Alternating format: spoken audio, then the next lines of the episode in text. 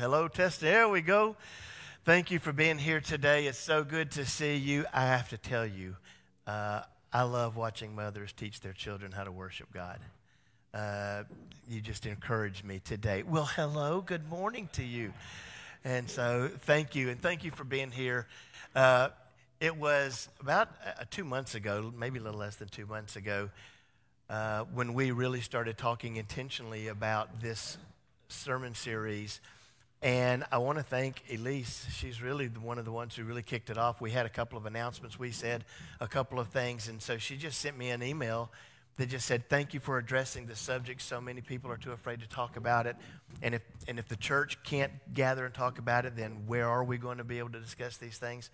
And so I said, Well, let's get together and talk and bring some people with you. And she's like, Bring somebody with me?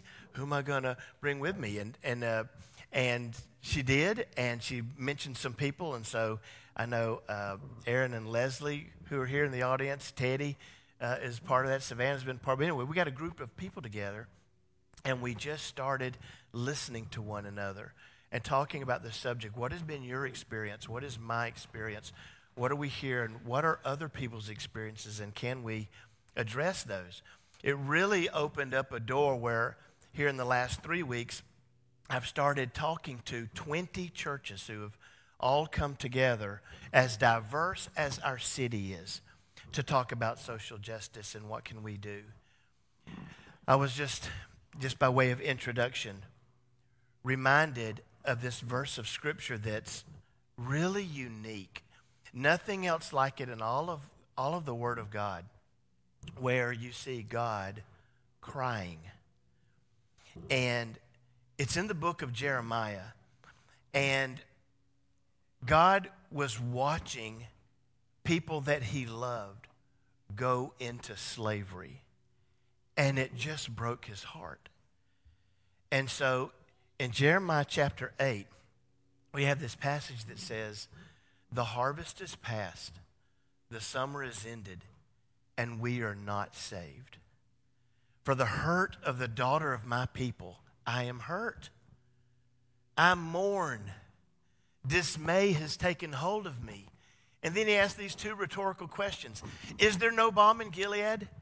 And is there no physician there? Why then has not the hurt of the daughter of my people been restored? Because he's like, I'm, I'm watching these people, and they're, they're going into slavery, and that it was not at all my plan for their life. And he's like, is, is there not a remedy? Well, yes, there's a remedy. Are there not people there who can bring healing to this? Yes, there are. Then why are we still struggling with this? And it broke God's heart. And so we see this being played out on our streets. And as I just began to talk about it and, and listening to other people, there were several fears that I heard. Hello, Teddy. Say hello to everybody. Good morning. Everybody, welcome Teddy Hart up to. Uh, if you don't know Teddy, he's usually standing out front, the one uh, waving, and he, he leads our first impressions team. Teddy, can you help me speak into this? Here's one of them. First of all, the Wall Street Journal did a survey this past week. I don't know if you saw their survey, where over 60% of those surveyed said they believe that most Americans are racist. Do, do you believe that? Do you agree with that? My honest answer. you were in is, church, Teddy, so. Uh, I'm surprised it's not higher. Okay, can you can you speak into that a little bit? Um, just because of what I've experienced throughout my life, um, my wife, what she's experienced, um, even my five year old daughter, um, you know, what she's experienced and because of what people have said to her. And, you know, so I'm, I'm really surprised that it's, it's, that it's not higher. Um, and I mean, that's sad to say that, but that's. And it may even depend on who you ask, right? Like our video was talking yes. about, because there's some people in their circles, they rarely bump mm-hmm. up against this. They may see it on the mm-hmm. news, they may hear about it, but it's not right. something that they deal with. On the other right. hand, there are some people, it, it's all all the time they ever mm-hmm. experience. Mm-hmm. And so, So, what I want to say is, you know, the enemy, that Satan has decided that he is going to kill, steal, and destroy, right? Yep. And to me, all this says is the enemy is winning. I mean, whether it's 1% is too high, right? Yep. But if, if, but if that's true, then if, and if the enemy is winning, then we must, we must do something. Do it. We gotta act. We, we, we, we have to act. So here are several fears that I heard. One, this is not the time or place to talk about this. So this is the not only the perfect place, but the perfect time for us to talk about this um, among people that we love. And you know, this is an opportunity for us to love people um, just like Jesus loves us, unconditionally and wholeheartedly. Yeah, yeah. And, and I'm, I'm reminded, okay, well, what did Jesus talk about when people would gather? Mm-hmm. And numerous times he would, in fact, he would always talk about things that, that he saw and witnessed and was important to him. And so people would gather and he'd say, Well, can I ask you a question? Who's your neighbor? Mm.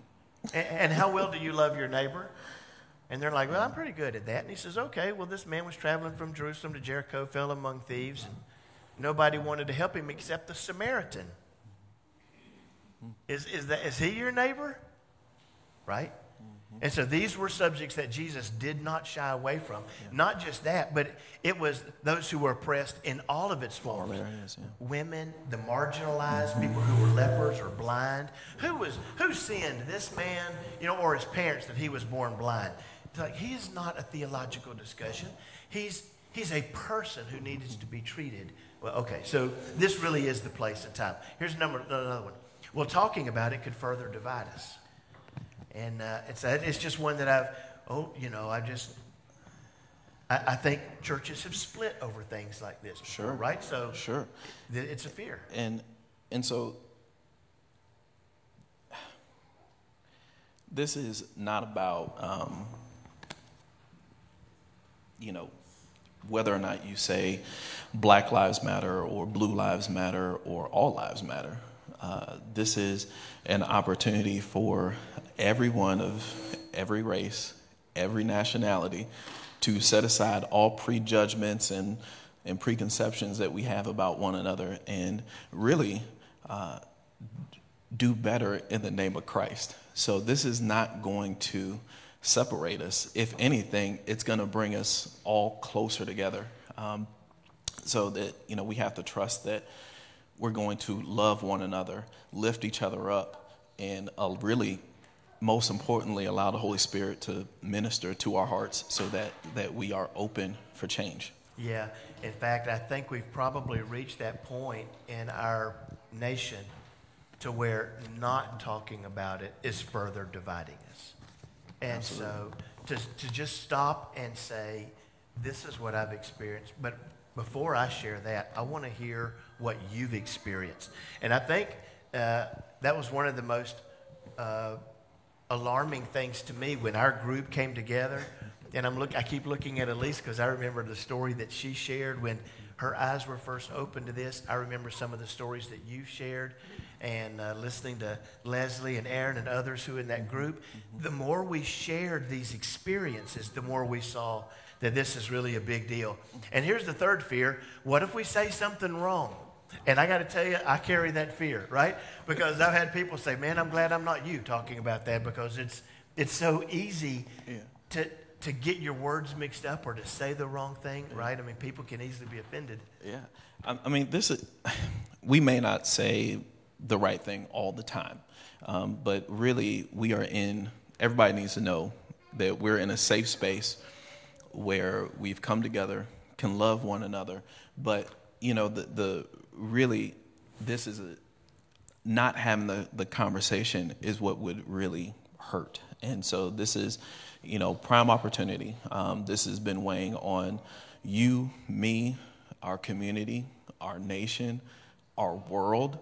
And if we if we do it together, then we will be stronger and that much more effective in the kingdom of Christ. Yeah. So we may not get all of our words right. We may not say everything that should be said. But what I'm hoping is that you hear our heart as, as much or more than you hear our words. Mm-hmm, mm-hmm. And the fact that we believe that God is, I believe God is putting in me this holy unrest to do something, you know, in our community. So, for those online, thank you for joining us today. And for those in the room, let's just do a couple of definitions. I really want you to speak into this.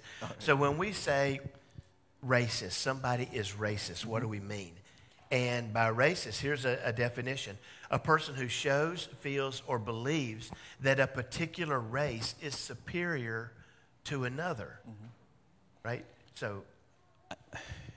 Uh, and unfortunately, you know, this is something I've experienced. Um, my daughter was two years old, and we're leaving a football game at Pace High School, and, and some of you have heard me tell this story before, and, and a, a car people ride by and they yell, Hail Hitler, and the N word, okay?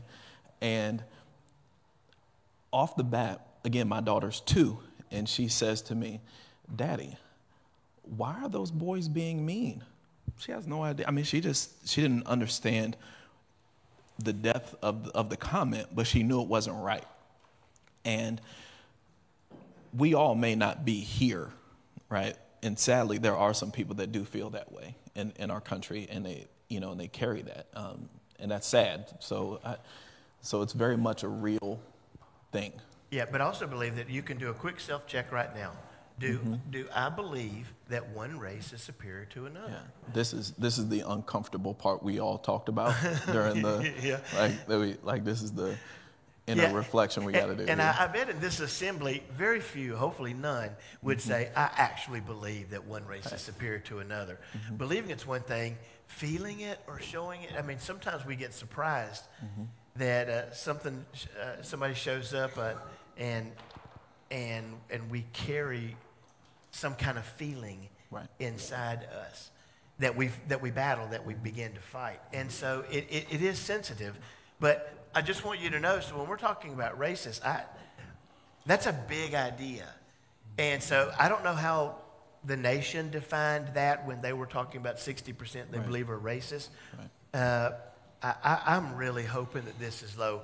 How, how, however, here's another one that I think we, we all you know, struggle with a prejudice, a, preconceived opinion that often is not based on reason or actual experience. I think we all have these prejudices, right? Uh, absolutely. Each and it, each and every one of us, we're human, and we we've been um, uh, molded and shaped by our experiences in life, right? And so, sadly, I I have prejudices also. So I'll tell a quick story real quick, and so I'm, i go and I'm going to play pickup basketball, and I walk in, and the gym is uh, literally probably 98% black guys, right? And there's two white guys there. And I'm picking my team, and I look around and I'm now, like, for those who do not know, in basketball, Teddy is in his high school Hall of Fame as a great basketball player, right? And so when he plays basketball, he wants to play basketball, right? So just in your defense, you're great at basketball. Okay, okay. go ahead. So, okay so there's two white guys, and I'm I know one, but the other guy I don't know, and I'm looking and I say, and uh, not because I don't know if he can play or not. Sadly, because it's my own prejudice that he's a white guy. Well, long story short, um, he turned out to be one of the best players, not only in our county, but in our state ever. And he went and played on a scholarship at Michigan State. So he quickly uh, corrected my, my prejudice and showed me that I was being a fool at the time. So. and, and, and to be clear, prejudice shows itself in a lot of things. We carry prejudice about what we like and what we don't mm-hmm. like. It's like, I'm not going to go to that restaurant because I've heard nothing right. good about right. them, right? I mean, we right. carry this in a lot of different ways. And by the way, when from here on through the rest of our series, we're really talking a, a greater picture than just the color of someone's skin. Jesus and, and the Word of God calls it the oppressed. And people were oppressed in all forms. Women were oppressed. Those who had physical handicaps were oppressed. And uh, those who were poor were oppressed. And so Jesus hated it in all of its forms.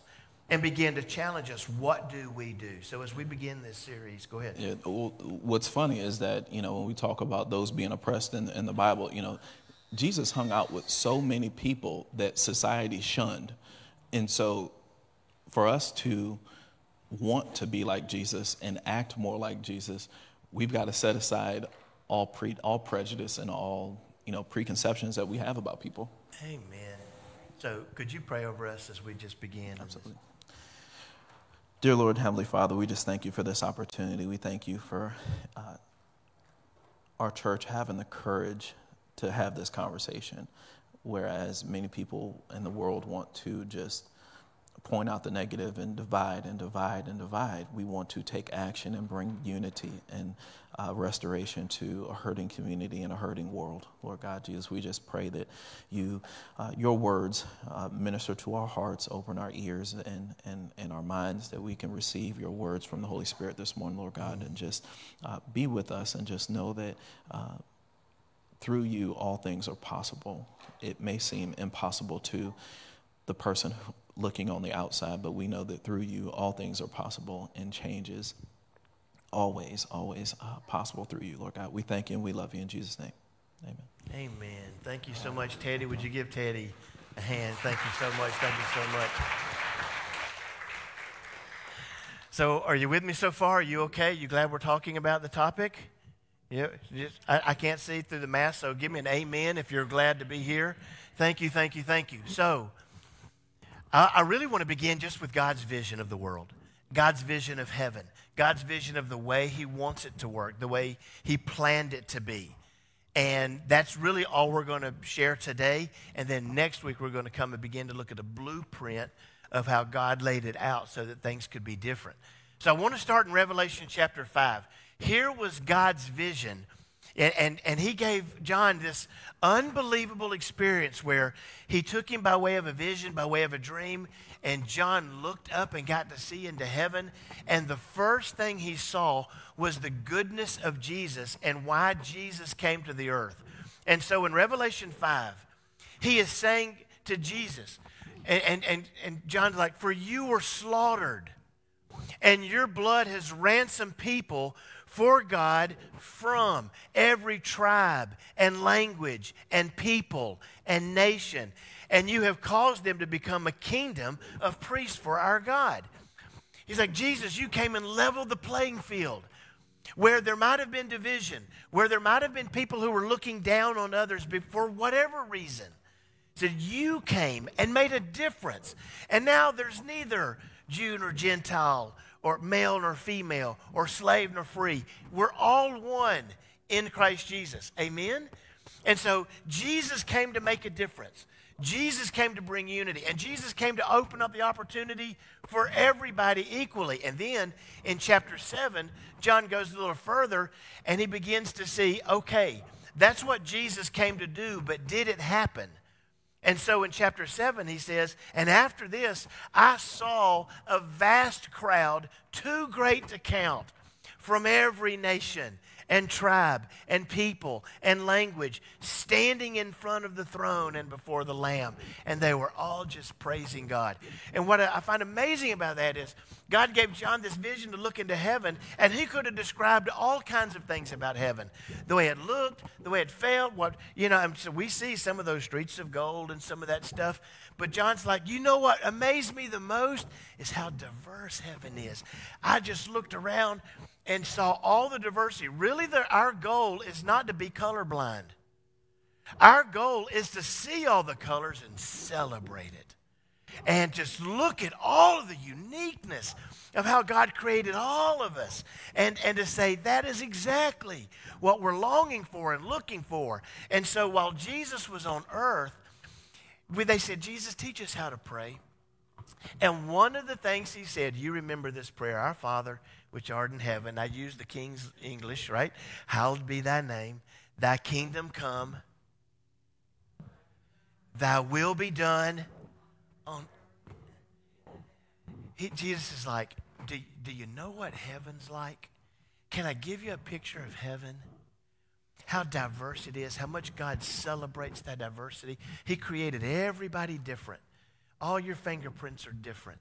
Your lives are different. The way you look, the way you act, that when, when you were born, every sand on the seashore, different. Every flower, every tree, every snowflake, no two snowflakes alike. Do you see the diversity of God? And, and can we get to the point to where we can begin to pray, oh God, let it be done on earth like it is in heaven? And so this is just a plea of God. And then Jesus began to pray uh, his last prayer before he went to the cross. And so if you look at the words of a dying man who has just assembled around him 12 of his friends before he goes to the cross, John 17, Jesus said, Father, the hour has come. Glorify your Son so that he can give glory back to you. And that really is all Jesus wanted to do, right? All he wanted to do was glorify God with his whole life. And that's all he's calling us to do is to glorify God in everything we do and say. For you have given him authority over everyone, and he gives eternal life to each one you have given him. And he's like, that's the goal. The goal is that everyone is saved. He, the next verse, I don't have it here, it says, And this is eternal life, that they know you, the only true and living God, and Jesus Christ, whom you have sent right? The goal is that everybody is saved, right? That we're running after everybody so that they can have this growing relationship with Jesus Christ. And then he said this further in verse 20 I am praying not only for these disciples, the 12 who were sitting around that table, but also for all who will ever believe in me through their message.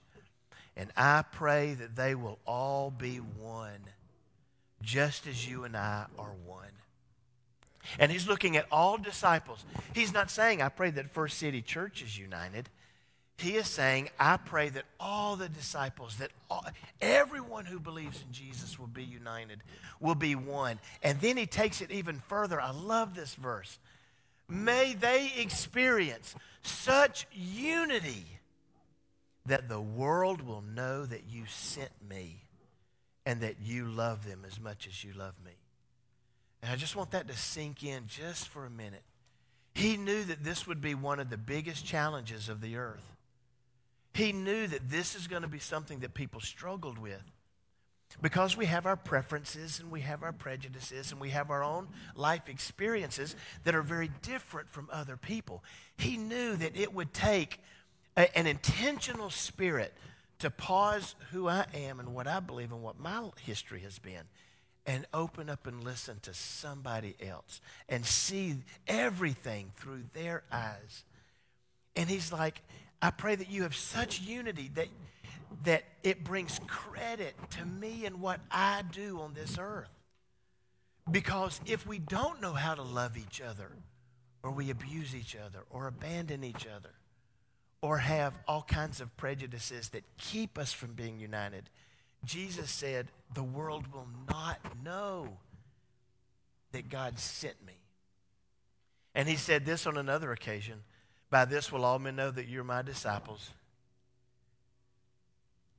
if you have love one for another. You want to prove that you're a disciple of Jesus? Then love everybody unconditionally. So here are the goals of our series. Number one, just as Jesus prayed, we want God to be glorified. Amen? I want God to be glorified in everything we do, everything we say, all the ways in which we act, the ways that we inter- interact with each other, the way that we love people, all people, everywhere. Amen. We want God to be glorified in everything. Number two, we want the church to be credible as God's people. We want to stand as First City Church, and not just First City Church, but we want all disciples of Christ to be credible. So we love everybody. We seek unity. And if there's not, then Jesus was very clear. If, if there's not unity among the believers, then lay down your worship offering, go and work it out with your brothers, and then come back and pick up your worship, and it will be acceptable to God. Amen? If there's 99 of you and you're okay, but one is hurting, what do you do? You stop, you leave the 99 with someone safe, and you run after the one that's hurting. And so there are uh, so many examples of what Jesus said, but he's like, this brings God credit. It brings credibility to Jesus as Messiah. I have come that they will be one. And by the way, Christianity is the only religion in the world that believes that love will win. Love will win. And so we're learning how to love. And then, number three, and this is me, I really hope that in this series over the next several weeks and as we enter into our 21 days of prayer, that we will develop tools that empower us to bridge the gap caused by racial and cultural differences. And there are racial and cultural differences. And all we're saying is let's just sit down and have a conversation. Before I just tell you what I think, I just want to listen to what you have experienced and then I want to learn how to engage the conversation. And so we have a process. So I have three questions for you as we end our message. Number one, are you heartbroken by the racial divide in our country, our city, our churches, and our families? Does it break your heart when you look and you see everything going on in our nation? Number two, do you want to experience the richness of diversity in heaven on earth? Do, do we want earth to reflect the diversity and the glory of God? And do we want to experience that in our time? I know that we didn't set up the system that we walked into. I know this did not begin with us. But I do hope that we and our generation can begin to end the hurt and the divide and the pain and experience the diversity of heaven on earth. And then finally, should the church be a distinct and transformative voice for racial healing? Thank you, thank you, thank you, thank you for letting us just open up the conversation. And my prayer is that we don't wound anybody, we don't run over anybody, but that we just begin to talk about how can we make a difference. I love these new conversations I'm having with these 20 different churches and the Zoom meetings that I'm having with all of these leaders. And I'm telling you, it, it really is exciting. And so next week, I want us to begin to talk about this biblical blueprint that brings healing and unity. And if you want, open up your Bible to the, to the book of Micah. Micah was a small town prophet who saw way too easy the oppression of the poor and those that were minority and less fortunate by powerful people who wanted to stay in power. And he spoke into if you want to make a difference, here are three things you can do. We'll talk about that next week. Jesus is the answer. Amen. I just wish everybody would be a Christian. I wish everybody would follow it. That really is the simple answer. Just do what Jesus said. Just follow what God said in His Word. Just give your life wholeheartedly to Jesus. Will you do that? And so, for those who are listening online, or for those of you who are here today, if you've not given your whole heart to Jesus, He is the way, the truth, and the life. And so, it's time to just surrender who we are and give over completely to God. And I just want to pray that for you this morning. Would you bow your head with me?